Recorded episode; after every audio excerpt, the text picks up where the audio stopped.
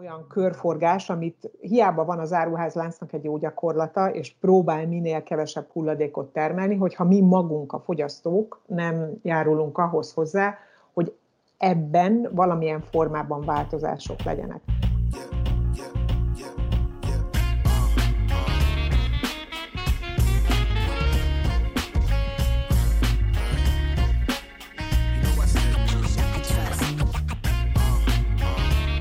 Körforgásos gazdaság lényege, hogy a termék életciklusát úgy tervezzük meg, hogy az gyakorlatilag egy zárt rendszerben áramoljon, a hasznos élettartamát meghosszabbítva, a felhasználás sebességét optimalizálva, majd pedig az élettartama végén az alkotó elemeit és anyagait átalakítva vagy újrahasznosítva a gazdasági körforgásba újra visszakerüljön.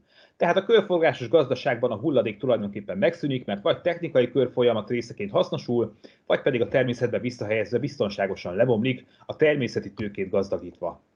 Jó napot, sziasztok! Ez itt a Portfolio Business podcastja, én Orosz Márton vagyok, és itt van velem a vonalban Simon Anita, az Alteo csoporthoz tartozó EcoFirst hulladék kereskedelmi Kft. ügyvezető igazgatója, környezet, környezetipari szakember. Jó napot kívánok! Jó napot kívánok, üdvözlöm a hallgatókat is!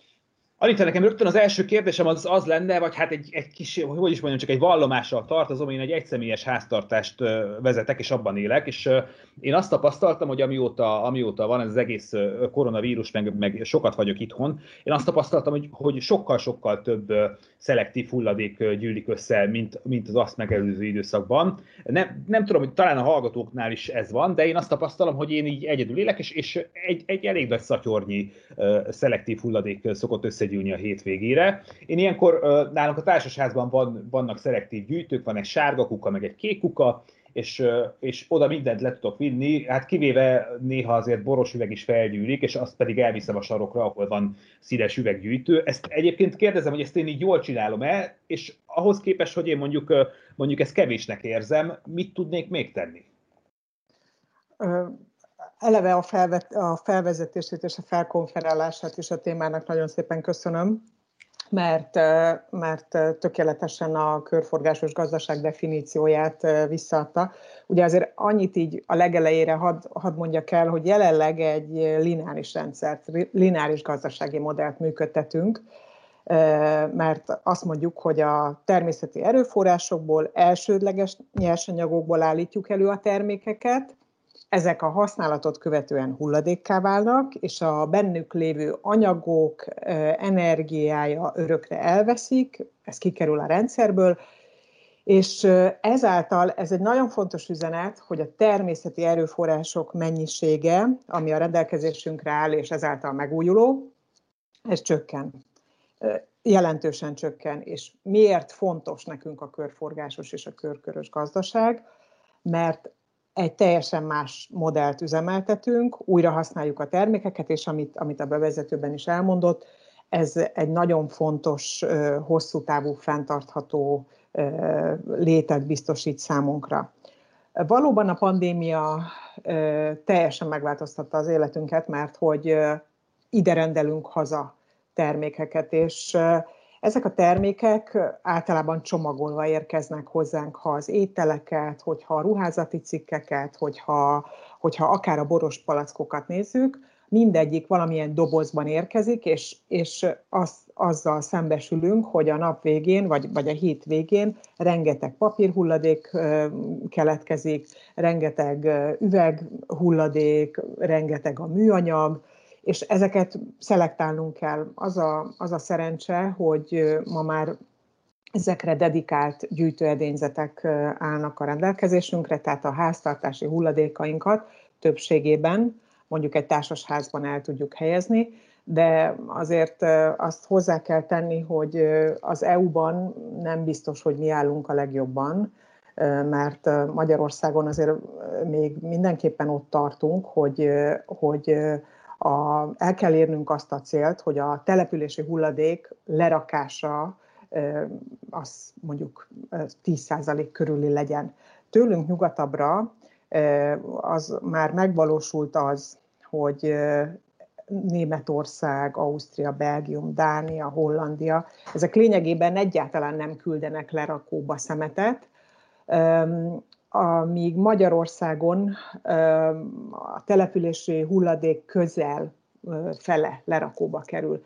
Tehát ha körforgásos gazdasági célokat nézzük, akkor, akkor azt kell, hogy mondjam, hogy ez egy nagyon fontos dolog, hogy, hogy már a, a mindennapok embere fogja a hulladékát, és, és elviszi a szelektív gyűjtőbe, mert ez, ez a hosszú távú cél.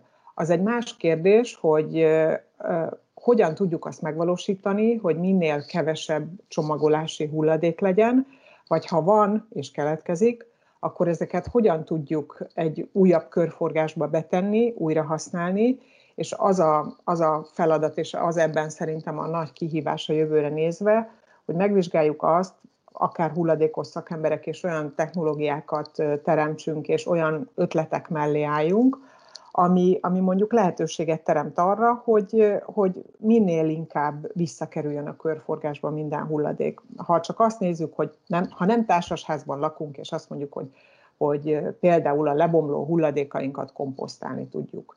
Tudom, hogy ez egy innen hallgatva lehet, hogy autóban ülve, vagy, vagy, vagy a, a saját otthoni irodánkban ülve ez egy, ez egy érdekes felvetés, de igenis, hogy, hogy kell ezzel foglalkoznunk, mert, mert hosszú távon olyan mértékű szennyezésnek tesszük ki a földünket, ami, aminek a megoldására ma nem látjuk, hogy, hogy milyen módon tudunk vállalkozni. Tehát ha statisztikákat nézünk, akkor 2050-re lényegesen több hulladék fog képződni. Miért? Azért, mert jóval többen leszünk a Földön, jóval több energia szükségletünk van, jóval több élelmiszerre van szükségünk, jóval több energiára, tehát villamos energiára, megújuló energiákra, ami ahhoz kell, hogy a mindennapi létünket és életünket biztosítsuk, és hogyha magunk körül nem csökkentjük, hanem növeljük a hulladékok volumenét,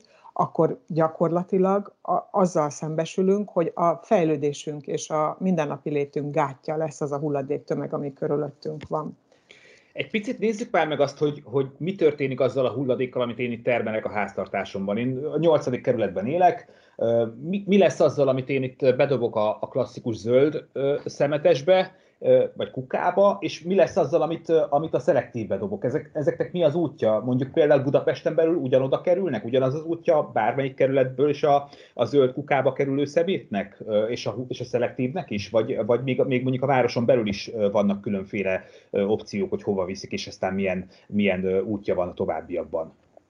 Hát gyakorlatilag ugye a házhoz menő szelektív hulladékgyűjtésnek az a célja, hogy egy olyan központi hasznosítási rendszer valósuljon meg, ahol Tudom, hogy, hogy azokat a sztereotípiákat szeretnénk ezzel a kérdéssel kiszűrni, hogy á, ne dobjuk a szelektív gyűjtő edényzetbe a, a papírt, mert hogy egyébként majd egybe fogja gyűjteni a kukás autó. Igenis, hogy bele kell dobni abba a szelektív gyűjtőedényzetbe, mert a technológiák fejlődnek, abba az irányba megyünk, hogy ezeket az anyagokat értékes alapanyagokká lehet átalakítani, és a, a szerves hulladékokat amennyiben lehetséges komposztálásra kerülnek, és a, az új Európai Uniós direktívák, illetve a magyar új hulladékgazdálkodási törvény és abba az irányba hat, hogy a lerakóról eltérítse a hulladékainkat. Tehát igenis, hogy fontos cél, hogy a lakosság az egyre inkább tudatosan abba az irányba gondolkodjon, hogy abba a szelektív gyűjtőedénybe, kukába bele kell tenni azt a hulladékot. Németországban, hogyha leviszem a saját szemetemet, akkor, akkor gyakorlatilag mindent valamilyen szelektív gyűjtőedénybe teszek bele a sörös dobozt, a PET palackot, a papírhulladékot, a komposztálható hulladékot és a nem komposztálható hulladékot is.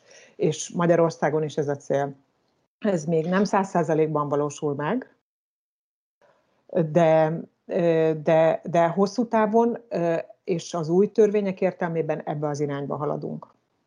Sokan, akik hallgatnak minket, azt mondják, hogy oké, okay, hogy én most ezt így, ezt, így, ezt így értem, és évek óta így csinálom, és leviszem a szelektívbe, és külön válogatom, és tudatosan figyelek rá, de azért azt feltételezzük, hogy hát azért itt igencsak nagy, mondjuk, nagy szemetelők vannak, hogy most ezzel a kifejezéssel éljek, például mondjuk egy áruházlánc ahol azért iszonyatos mennyiségű papírhulladék, műanyag hulladék gyűlik fel nap mint nap, vagy hétről hétre, de hogyha én jól tudom, akkor rájuk például komoly szabályok vonatkoznak, hogy nekik, nekik milyen újrahasznosítási utat kell követniük, és milyen, milyen projektekben kell részt venniük ezzel kapcsolatban. Ezt jól tudom-e, és ez egyébként hogy működik a gyakorlatban?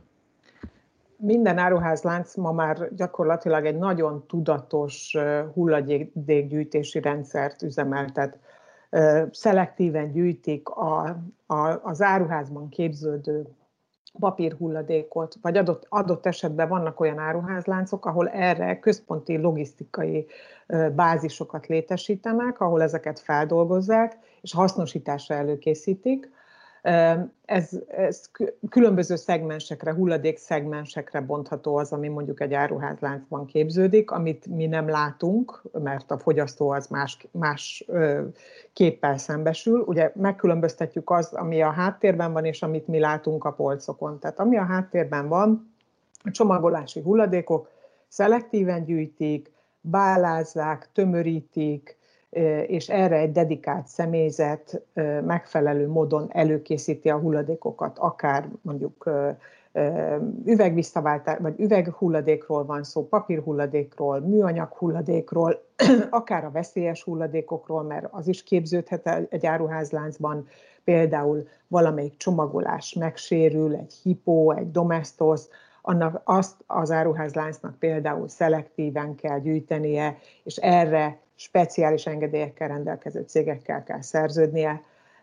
De amit mi látunk fogyasztók, azok a polcon megjelenő termékekből is képződnek hulladékok, mert hogy lejár a fogyaszthatósági ideje, és ezeket vissza kell vennie a polcról az áruházláncnak. Az a jó, és azok, azok a jó példák, azok a jó gyakorlatok, amikor egy áruházlánc próbál menteni Ugye többféleképpen teheti meg ezt a mentést, ezt úgy hívják, hogy élelmiszermentés.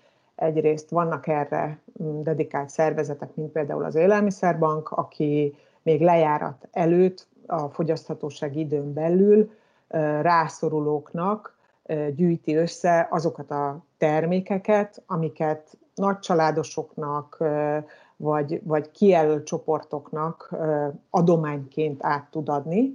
Ez, ez egyébként a világban mindenütt működik, és egyébként az EU ezt is támogatja az új körforgásos gazdasági modellben, hogy minél nagyobb arányban próbáljuk meg ezeket az élelmiszereket olyan platformokon elhelyezni, ahol, ahol még nem hulladékként kell kezelni, vannak is erre különben már mm, például áruházak vagy applikációk, mert hogy ugye azért a pandémia abban is támogatott bennünket, hogy a digitalizációt felhasználjuk, és, és online térben jussunk hozzá olyan információkhoz, amit, amit egyébként korábban lehet, hogy nem, nem került volna erre a platformra.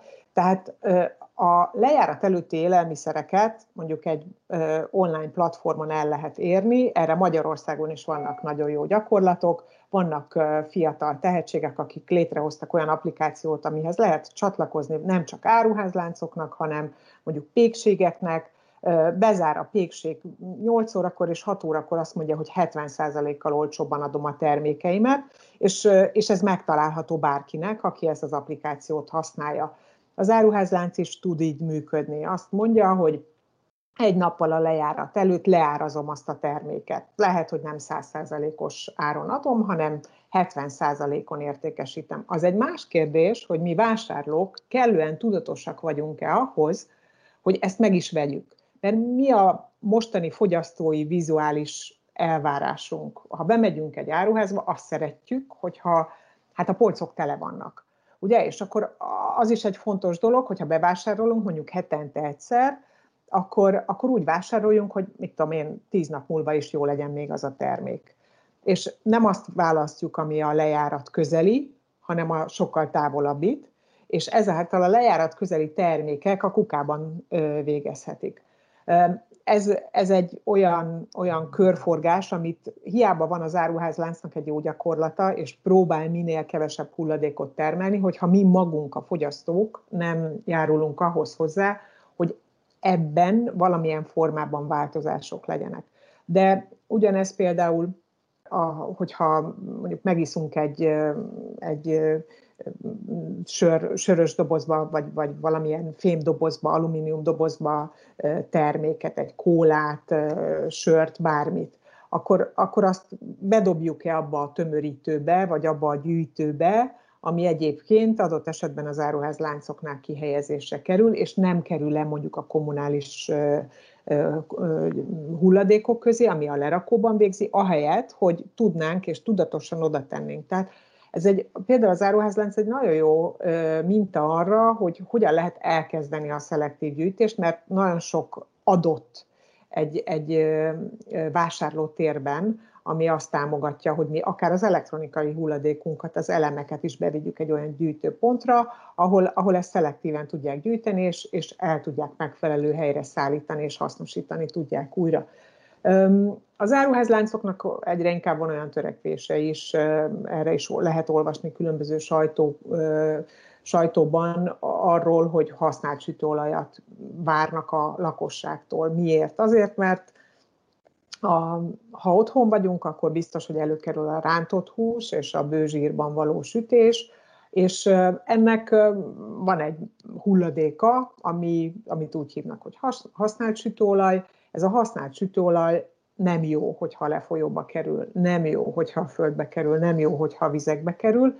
Mit tehetünk vele? Tudjuk azt, hogy ebből biodízelt készül, készülhet, és tegyünk azért, hogy ez minél nagyobb mennyiségben visszagyűjtésre kerüljön. Visszagyűjteni úgy tudjuk, hogy bedobjuk az erre szakosodott helyszínekre, vagy bevisszük, és benne van a tudatunkban, hogy, hogy jó módon helyez, mert ugye a lakosságban, visszatérve arra, hogy mondjuk egy társasházban, nekünk itt a mi társasházunkban nincsen például üveg visszaváltásra lehetőség, de nekem eszembe nem jutna beledobni például a kommunális hulladékba az üveghulladékomat. Én azt megtanultam, 2009-2010-ben éltem Belgiumban, hogy ott, ott az a rendszer működött, hogy egy zsákba ki kellett tenni a, a hulladékunkat, a szelektív hulladékunkat, meg volt határozva, hogy melyik napokon vitték el az üveget, a műanyagot, a, a kommunálist, a, a, a ruházatot, a fémet, tehát hogy... Abszolút... És ha jól tudom, akkor magáért a zsákért fizetnek ott egyébként, ugye? Igen. Tehát úgy működik a rendszer, Igen. hogy a zsák az kerül uh, x euróba, és ez tulajdonképpen a szolgáltatásnak az ára. Pontosan, ezt meg tudom vásárolni bármelyik üzletben, bármelyik szupermarketben, és ugye ennek, ennek az, volt a, az volt az izgalmas, hogy, hogy én tényleg talán született ilyen környezetvédő vagyok, és, és azt gondoltam magamról, hogy én nagyon-nagyon jól tudom szelektálni a hulladékokat, és én mindent tudok már akkor is, ez 2009-2010 hangsúlyozom, és kiraktam, kiraktuk a ház elé a, a hulladékos zsákokat, és mentem haza, ment a család haza, és azt láttuk, hogy az egyik zsákunkon egy hatalmas piros jel, egy tenyér, és nem vitték el. És akkor szétbontottuk, és, és azt néztük, hogy, hogy mi az, ami bekerülhetett. Nyilván rájöttünk, hogy mi az, amit nem gyűjtöttünk helyesen, de hogy ezzel is rákényszerítettek bennünket, mert hogy szétnéztem az utcában, és azt láttam, hogy csak nekem nem vitték el a hulladékomat. Tehát, hogy van egy ilyen nevelő célja is ennek, hogy, hogy igenis, hogy rákényszerít arra, hogy, ha, hogy nem fogom elvinni a hulladékodat, hogyha te nem gyűjtöd szelektíven. Tehát tudatosnak kell lennünk abban, hogy, hogy vagy, vagy ismernünk kell azokat a szabályokat, ami szerint mondjuk a szolgáltató is eljár, és én azt gondolom, hogy, hogy Magyarországon is azért nagyon-nagyon nagy lépéseket tettünk itt a szelektív hulladékgyűjtés irányába, és a törvény, ami, ami majd 2023-tól nagyon élesen hoz változásokat, az mindenképpen ebbe az irányba segít bennünket, és a mindennapok emberét is, illetve a vállalatokat is abban, hogy, hogy, hogy minél inkább az, a karbonsemleges vagy a zero waste irányába menjenek és dolgozzanak. Mielőtt itt rátérnénk ezekre a, a jogszabályi változásokra, ami, amik, amik következnek, hogyha én jól értem, akkor az áruházak tulajdonképpen jól állnak ebből a szempontból, a hulladék gyűjtése és felhasználása szempontjából, de kíváncsi lennék arra, hogy mondjuk mi az az iparág Magyarországon, ami kimondottan rosszul gyűjti a hulladékot, vagy, vagy nagyon rosszul áll ebből a szempontból. Meg lehet nevezni ilyen konkrét iparágakat? Szerintem, hogyha, hogyha meg kell nevezni iparágat, akkor én nagyon-nagyon nehezen tudnék, mert onnantól kezdve, hogy mi csatlakoztunk az Európai Unióhoz, és, és azok a szabályok, amelyek, amelyek ma érvényesek Magyarországon is, és az Európai Unión belül, azok kötelezővé teszik azt, hogy minden hulladék nemet valamilyen formában hasznosítsunk. Gyakorlatilag abból a, abból a szemszögből fognám meg ezt a kérdést, hogy, hogy nem azt mondom, hogy mely iparágak állnak rosszabbul a visszagyűjtési arányokat tekintve, hanem azt nézném meg, hogy milyen hasznosítási módok vannak a bizonyos, bizonyos hulladéktípusokra, és hogyha a mostani hasznosítási módokat nézem, és össze, megnézem azt, hogy a körforgás és gazdasági modellben milyen lehetőségek vannak, akkor azt vizsgálnám meg, hogy, hogy mik azok a technológiák, amik már, már valóban a körforgásos gazdasági modell szerint tudnak működni. Pont a használt sütőolaj példája a legjobb erre talán egy kicsit, hogy válaszoljak a kérdésre, mert a prognózisok szerint, vagy a, a feltételezések szerint, mit tudom egy ilyen 20 ezer tonnányi használt sütőolaj képződik éves szinten az országban. Az éttermek, a, az intézmények, tehát a, a közintézmények, iskolák, óvodák, ezekből az ilyen típusú hulladékok visszagyűjtése nagy arányú. Miért? Azért, mert a szabályok és a, az előírások kötelezik ezeket a kibocsátókat arra, hogy olyan hulladékgyűjtőnek adják át a hulladékukat, akik erre jogszabályi keretek és feltételek között ö, engedélyekkel rendelkeznek. Ennek a gyűjtése évek óta, most már évtizedek óta szabályozott formában működik. Ami nem működik, az a lakossági használt sütőolajbegyűjtés töltőállomásokon most már régóta le lehet adni a használt sütőolajat, de ez csak egy szegmense, egy szelete a lakossági visszagyűjtési rendszernek. Most nagyon komoly irányok és kezdeményezések bontakoznak ki a tekintetben, hogy a lakosságot is bevonjuk ebbe a használt sütőolaj begyűjtési programba. Különböző cégek különböző módon próbálnak jó gyakorlatokat bevezetni arra, hogy, hogy ennek a volumene minél nagyobb arányú legyen. Nyilván ebben érték van. Mi az érték? Az, hogy a használt sütőolaj biodízel célra értékesíthető, ennek van egy átvételi ára, de, de azért a nap végén ez egy nagyon-nagyon komoly körforgás, és, és az a cél, hogy ettől a hulladéktól minél jobban mentesítsük a környezetünket. Tehát a, visszatérve az eredeti gondolathoz, inkább az, az a kérdés, hogy mik azok a platformok, ahol nagyobb hasznosítási arányokat kell elérni, és itt akkor, ha a szabályozásban gondolkodunk, a jövőbeni szabályozásban, akkor nyilván a betétdíjas rendszer az, amiben, tehát az alumínium és a PET dobozok, vagy a PET palackok jelenleg ugye nem betétdíjasok, és ebben igenis, hogy nagyon komoly elmaradás van, és hogyha az új szabályozást nézzük és vizsgáljuk, akkor jelentős mértékben támogatja azt, hogy 2023-tól a betétdíjas rendszer bevezetésre kerüljön, és az alumínium dobozok és a PET palackok betétdíjasak lesznek, így kötelező lesz gyakorlatilag az eddig önkéntesen vállalt gyűjtés, visszagyűjtés biztosítása. Tehát az áruházaknak eddig, ahol, ahol el lehet helyezni például most a, a PET palackokat, vagy az alumínium dobozokat, mert van egy, van egy gyűjtő pont erre, már nem opcionális lesz ez a kérdés, hanem kötelező lesz és, és ezzel mm, biztos, hogy jelentős mennyiségű hulladéktól tudjuk megmenteni a saját környezetünket. Ez egy nagyon jó irány és nagyon jó lépés ebben a törvényben. Hogy fog kinézni ez a gyakorlatban? Akkor most a, körülbelül a nyugat-európai mintát kell elképzelnünk, tehát hogyha Németországban veszek egy dobozos üdítőt, akkor ott automatikusan kifizetem a, a doboz is a pénztárnál, és aztán amikor, amikor újra megyek a boltba, akkor, akkor bedobom az automatába, kapok egy billétát, amit, amit levonnak aztán a vásárlásomból és mit, mit gondol a szakma erről, hogy mondjuk reálisan milyen, milyen költsége lehet ennek tehát a fogyasztó szempontjából, mennyivel lehet drágább egy, egy dobozos üdítő vagy egy energiaital? A cél, nem a fogyasztó költségeinek a növelése. Ugye itt a, a, ami termékdíjas rendszer bevezetésre kerül, az, az nagyon jól elmondta a folyamatot, hogy a leve, levásárlási rendszer nem fog változni, elsősorban ilyen bócser érvényesítése lesz a pénztáraknál,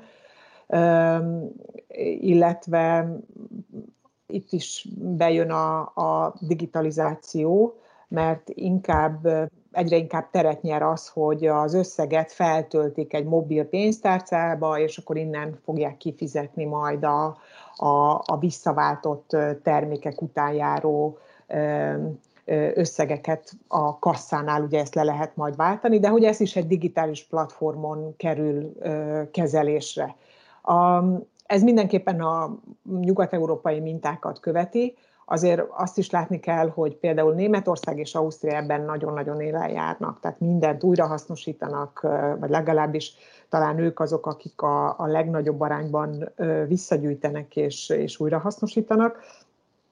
De az Európai Unió, Unión belül nem csak nálunk kihívás egy ilyen szabályozás, hanem, hanem más országokban is, tehát akár Lengyelországban, akár, akár Szlovákiában, most indulnak azok, a, azok az irányok, amiket mi is kezdünk, hogy, hogy ebben igenis lépni kell, mert más módszertannal, tehát önkéntes alapon nem fogjuk tudni ezeket a hulladékokat visszagyűjteni, nem lesz akkora visszagyűjtési arány, egyrészt nem teljesülnek az EU direktívák, amik ambiciózus célok, de igenis, hogy valamilyen szabályozást kell emellé tenni, hogy ezek megvalósuljanak, ez az egyik része. Másik része pedig az, hogy amit szoktam mondani, hogy miért kell nekem a természetben úgy közlekednem, hogy az eldobott sörös, sörös dobozok, petpalackok halomban gyűlnek, mert hogyha ennek a hulladéknak van értéke, akkor biztos vagyok benne, hogy, hogy az utca embere, bárkiről is legyen szó, sokkal szívesebben vissza fogja vinni azokat a hulladékokat.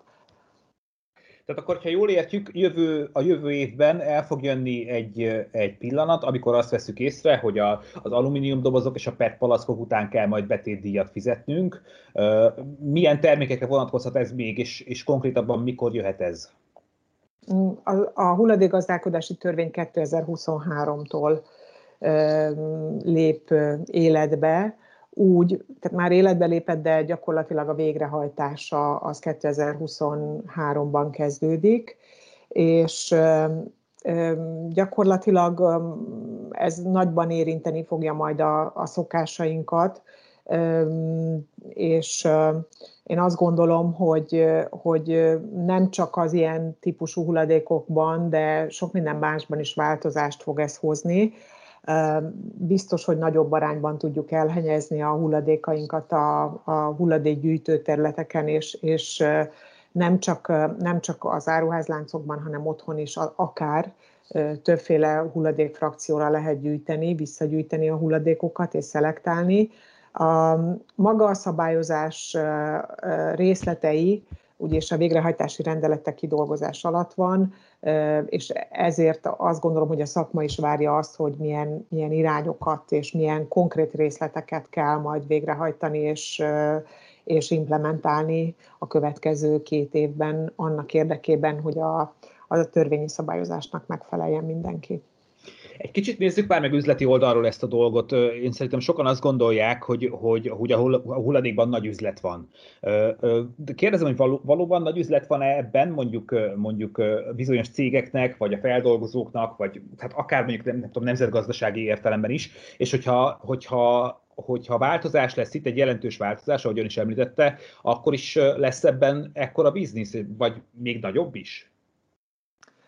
Ha azt, azt a részét szemléljük ennek a, a folyamatnak, hogy még, még több hulladék lesz, és akik eddig már pedig a, a kommunális hulladékgyűjtés ugye non-profit alapon működik, a, a, az egyéb hulladékok rendszerében pedig a for-profit szegmens valósul meg, és a for-profit az arról szól, hogy hát igenis, hogy valamilyen eredményt kell termelni, a hulladékoknak, bizonyos hulladéktípusoknak világpiaci ára van, akár a használt sütőolajról beszélünk, akár a, akár a fémhulladékokról, vagy akár, akár mondjuk például, a, a, amit a biogázüzemekben elhelyezhetünk, hulladékokat, szerves hulladékokat. Tehát különböző ö, árazása van a hulladékoknak, és ö, nem szeretném azt mondani, hogy hogy, hogy ennek az üzleti modellje változni fog, mert, mert hogy jóval több lesz az a hulladék. Tehát most ma begyűjtünk valamennyi hulladékot, valamilyen módszertannal ezeket hasznosítjuk, és üzemeltetünk rendszereket, hulladékmenedzsment rendszereket, megújuló alapanyagokra helyezzük a gyártásokat, és egyre több cég tűzi ezt az ászlajára, és, és az a célja minden hulladékgazdálkodással foglalkozó cégnek, hogy minél gazdaságosabban működjön, mert, mert nyilván a for-profit szektornak ez a célja. A jövőben pedig az, az a véleményem, hogy, hogy ha több hulladék van, akkor akár ebben, ebben nyilván több profit is lehetséges, mert hogy, hogy az a cél, az az, az, az ösztönzés ebben, hogy, hogy, hogy minél nagyobb arányban lehessen visszagyűjteni és újra hasznosítani, és, és hogyha ez így van, és a technológiák fejlődnek, tehát minél hatékonyabban, egyszerűbben uh, tudunk uh, gyártani, akkor, akkor ennek az eredmény tartalma is nőhet. Itt, itt az előbb beszélgettünk arról, hogy, hogy azért a feldolgozás az nem feltétlenül olyan magától értetődő, és a szerves hulladéknak különösen problémás a, a feldolgozása, és hát ugye tudjuk azt, hogy Nyugat-Európában ezt is sokkal jobban csinálják, nyilván komolyabb tradíciókkal rendelkeznek ezzel kapcsolatban. De mi történik pontosan a szerves hulladékkal Magyarországon? Akkor jól értem, hogyha egy, egy részük konkrétan szeméttelepekre kerül, ahol, ahol, hogyha jól tudom, akkor bedolgozzák őket a földbe, nem tudom, hogy jól, jól tudom-e, de hogy, de hogy egy részéből ennek biogáz lesz, és, és amiből pedig, pedig leginkább áramot termelünk. Igen, ugye itt a kommunális hulladék útja a lerakó, tehát legalábbis az a része kerül a lerakóba, és lerakásra, ami már nem megmenthető, nem komposztálható, nem zöld hulladék, nem, nem újrahasznosítható. Ami az áruházláncokból és a, a közétkeztetésből kikerül szerves hulladék, két része van, van egyszer a folyékony hulladék fázisa, ami, hogyha magas energia tartalma van, akkor egy kiváló alapanyaga a biogáz gyártásnak, biogáz előállításnak, bocsánat. A, az áruházláncokban képződő csomagolással ellátott hulladékok, amiket már nem tudunk élelmiszerbanknak adni, nem tudunk megmenteni, mert, mert semmilyen formában nem lehetett akár jótékony célra átadni, akár, akár újra felhasználni, vagy még használni. Ezeket a hulladékokat szintén a biogázüzem tudja kiválóan alkalmazni. Ha azt veszük, hogy van egy két megawattnyi teljesítményre képes biogázüzem, ennek körülbelül egy ilyen 60 ezer tonnányi különböző szerves alapanyag szükséglete, a, ami lehet, ahogy említettem, folyékony, és lehet ö, csomagolt hulladék. Erre különböző technológiák vannak, nagyon drága technológiák vannak arra, hogy, hogy a, a csomagolt hulladékból ö, szétválassza a, a csomagolóanyagot és a, azt, ami valóban biogáz hasznosítható szerves hulladék. És ebből a, ebből a fermentációs folyamatból, amiben bekerülnek ezek a hulladékok, gyakorlatilag elektromos áram termelődik. Van, vannak olyan biogázüzemek, amelyeknek hőhasznosítása is van. Ha a hőhasznosítást nézzük, akkor fűteni tudunk akár üzemeket a hővel, a biogázüzem által megtermelt hővel, de üvegházakat is tudunk fűteni, ahol vannak példák Magyarországon erre, orhideát termelnek, vagy paradicsompalántákat termesztenek. Tehát, tehát egy, egy, szintén egy, egy izgalmas körforgás valósul meg. A másik oldalon pedig elektromos áram képződik, hogyha ezt a két megawattnyi teljesítményt vizsgáljuk, akkor, akkor az, a, az, a, az a számításunk, hogy 4500 háztartásnak megfelelő mennyiségű elektromos áramot termelünk, és ez a úgymond waste to energy stratégia a hulladék hierarchiában egy nagyon fontos szerepet lát el, és egy nagyon fontos szelepe annak is, hogy az áruházláncokból kikerülő hulladékokat megfelelően és, és ezt mondhatom már ma is azt, hogy a körforgásos gazdaságmodellnek megfelelően lehessen elhelyezni, újra hasznosítani. Nagyon érdekelne még egy dolog, és, és végre egy szakembertől meg tudom kérdezni, hogy mi, mi itt az igazság, hát ha egyáltalán van igazság. Itt az elmúlt hetekben azért láttunk egy komoly, hát hogy is mondjam csak, cicaharcot két nagy piaci szereplő, nevezetesen a Hell és a Coca-Cola között az ő, az ő palackjaik, illetve, illetve fémdobozaik újrahasznosításának mértékéről és lehetőségeiről, és ők elég komolyan, komolyan beleszálltak egymásba, komoly üzengetések vannak itt akár social médiában, akár óriás plakátokon, de hogy, de hogy mi itt az igazság, hogyha én jól értem, akkor ott, ott van a különbség, hogy a, az egyik gyártó azt mondja, hogy az ő flakonjait, műanyag palackjait elég nagy mértékben újra lehet hasznosítani, és a másik gyártó pedig azt mondja, hogy még az ő termékei aludobozba kerülnek bele, azokat pedig szinte 99%-ban újra hasznosítják.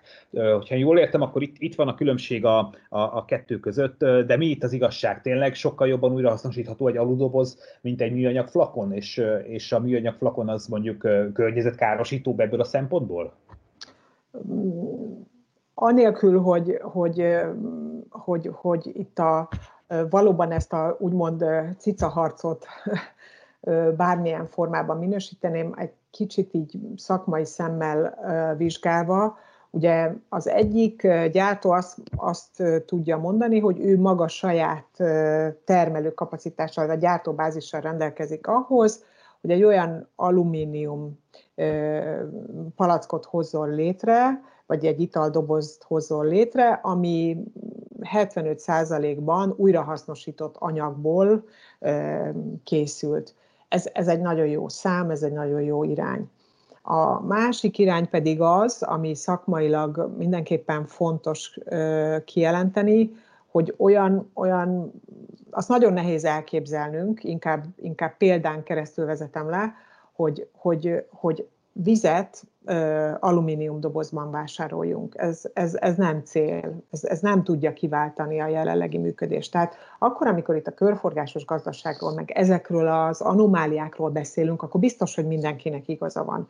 Igaza van annak, aki azt mondja, hogy a, a fém dobozban, fém italos dobozban és ennek a gyártásában milyen újrahasznosítási lehetőségek vannak, és ez, ennek ő hogy felel meg. Ebben igaza van de azért a másik oldalon azt is vizsgálni kell, hogy, hogy ha például mondjuk el tudjuk képzelni azt, hogy, hogy vizet, bármilyen vizet is, másfél literes vizet nem PET palackban, hanem fémdobozban vásároljunk, ennek a, az ára jóval magasabb lesz. Készen áll erre a gyártói kapacitás. Tehát azok a trendek, amik ennek a kérdéskörnek a vizsgálatával együtt jönnek, azok felvetik azt, hogy, hogy mennyivel lesz drágább egy termék, hogyha áttérünk egy teljesen más csomagolás, csomagolásra. A fém italos dobozok esetében igaz az, hogy, hogy valóban újrahasznosított alapanyagokat használunk, de például lenne elegendő mennyiség. A másik oldalon pedig a kérdés az az, hogy miért nincs annyi hasznosítási kapacitás és hasznosítási lehetőség a PET palackok feldolgozására. Mert ugye szakmailag ez itt egy, ez itt egy izgalmas irány, hogy a PET palackokat hány százalékban tudjuk újra hasznosítani. Itt is az, az a fontos cél, hogy olyan technológiák épüljenek, ami, amik ezeket a, ezeket a gyűjtő, vagy ezeket a csomagolási hulladékokat hasznosítani tudják. Tehát igazság minden oldalon van, de azt gondolom, hogy a jövő ezt el fogja dönteni, hogy egyrészt milyen technológiák tudnak épülni arra a tekintetben, hogy ezek a hulladékok, ami, ami, amikor már hulladéká válnak a csomagolóanyagok, akkor ezek hogy tudnak a legjobb arányban hasznosulni. Remélem, hogy választottam a kérdésre, mert, mert igazán, igazán a, biztos, hogy, biztos, hogy ez, ez szól a kereskedelemről is, és, és sok minden másról, de ha, ha a fogyasztó szemszögéből nézzük, akkor én személy szerint nem gondolom, hogy bárki 50-60-100 forinttal többet szeretne adni egy másfél literes vízér, mint amennyit most fizet. Eladhatatlanná válik a termék. Hát és nagyon érdekes lenne az, hogy hogy, hogy is néznek ki egy másfél literes fémdobozos ásványvíz, és mondjuk hogy tudnánk visszazárni. Úgyhogy ez persze még sok-sok kérdőjelet hoz maga után, de azt gondolom, hogy azzal biztosan nem nyúlunk mellé, hogyha a csapból iszunk egy, egy pohár, pohár hideg vizet. Én köszönöm szépen a beszélgetést, szerintem, szerintem nagyon sok érdekességet és, és, és információt hallottunk. Simon Anitával beszélgettünk, az Alteo csoporthoz tartozó Eco First hulladékkereskedelmi Kft. ügyvezető igazgatójával. Én köszönöm a beszélgetést még egyszer, és a hallgatóinkat pedig, ahogy már megszoktátok, arra, arra kérlek titeket, hogy kövessetek be minket minden felületen, Spotify-on, Soundcloud-on és Apple Music-on is, és hamarosan újabb tartalmakkal jelentkezünk, és a körforgásos gazdaságról természetesen szinte hétről hétre olvashattok a portfólió felületein. Köszönjük a figyelmet, sziasztok, viszont hallásra! Yeah.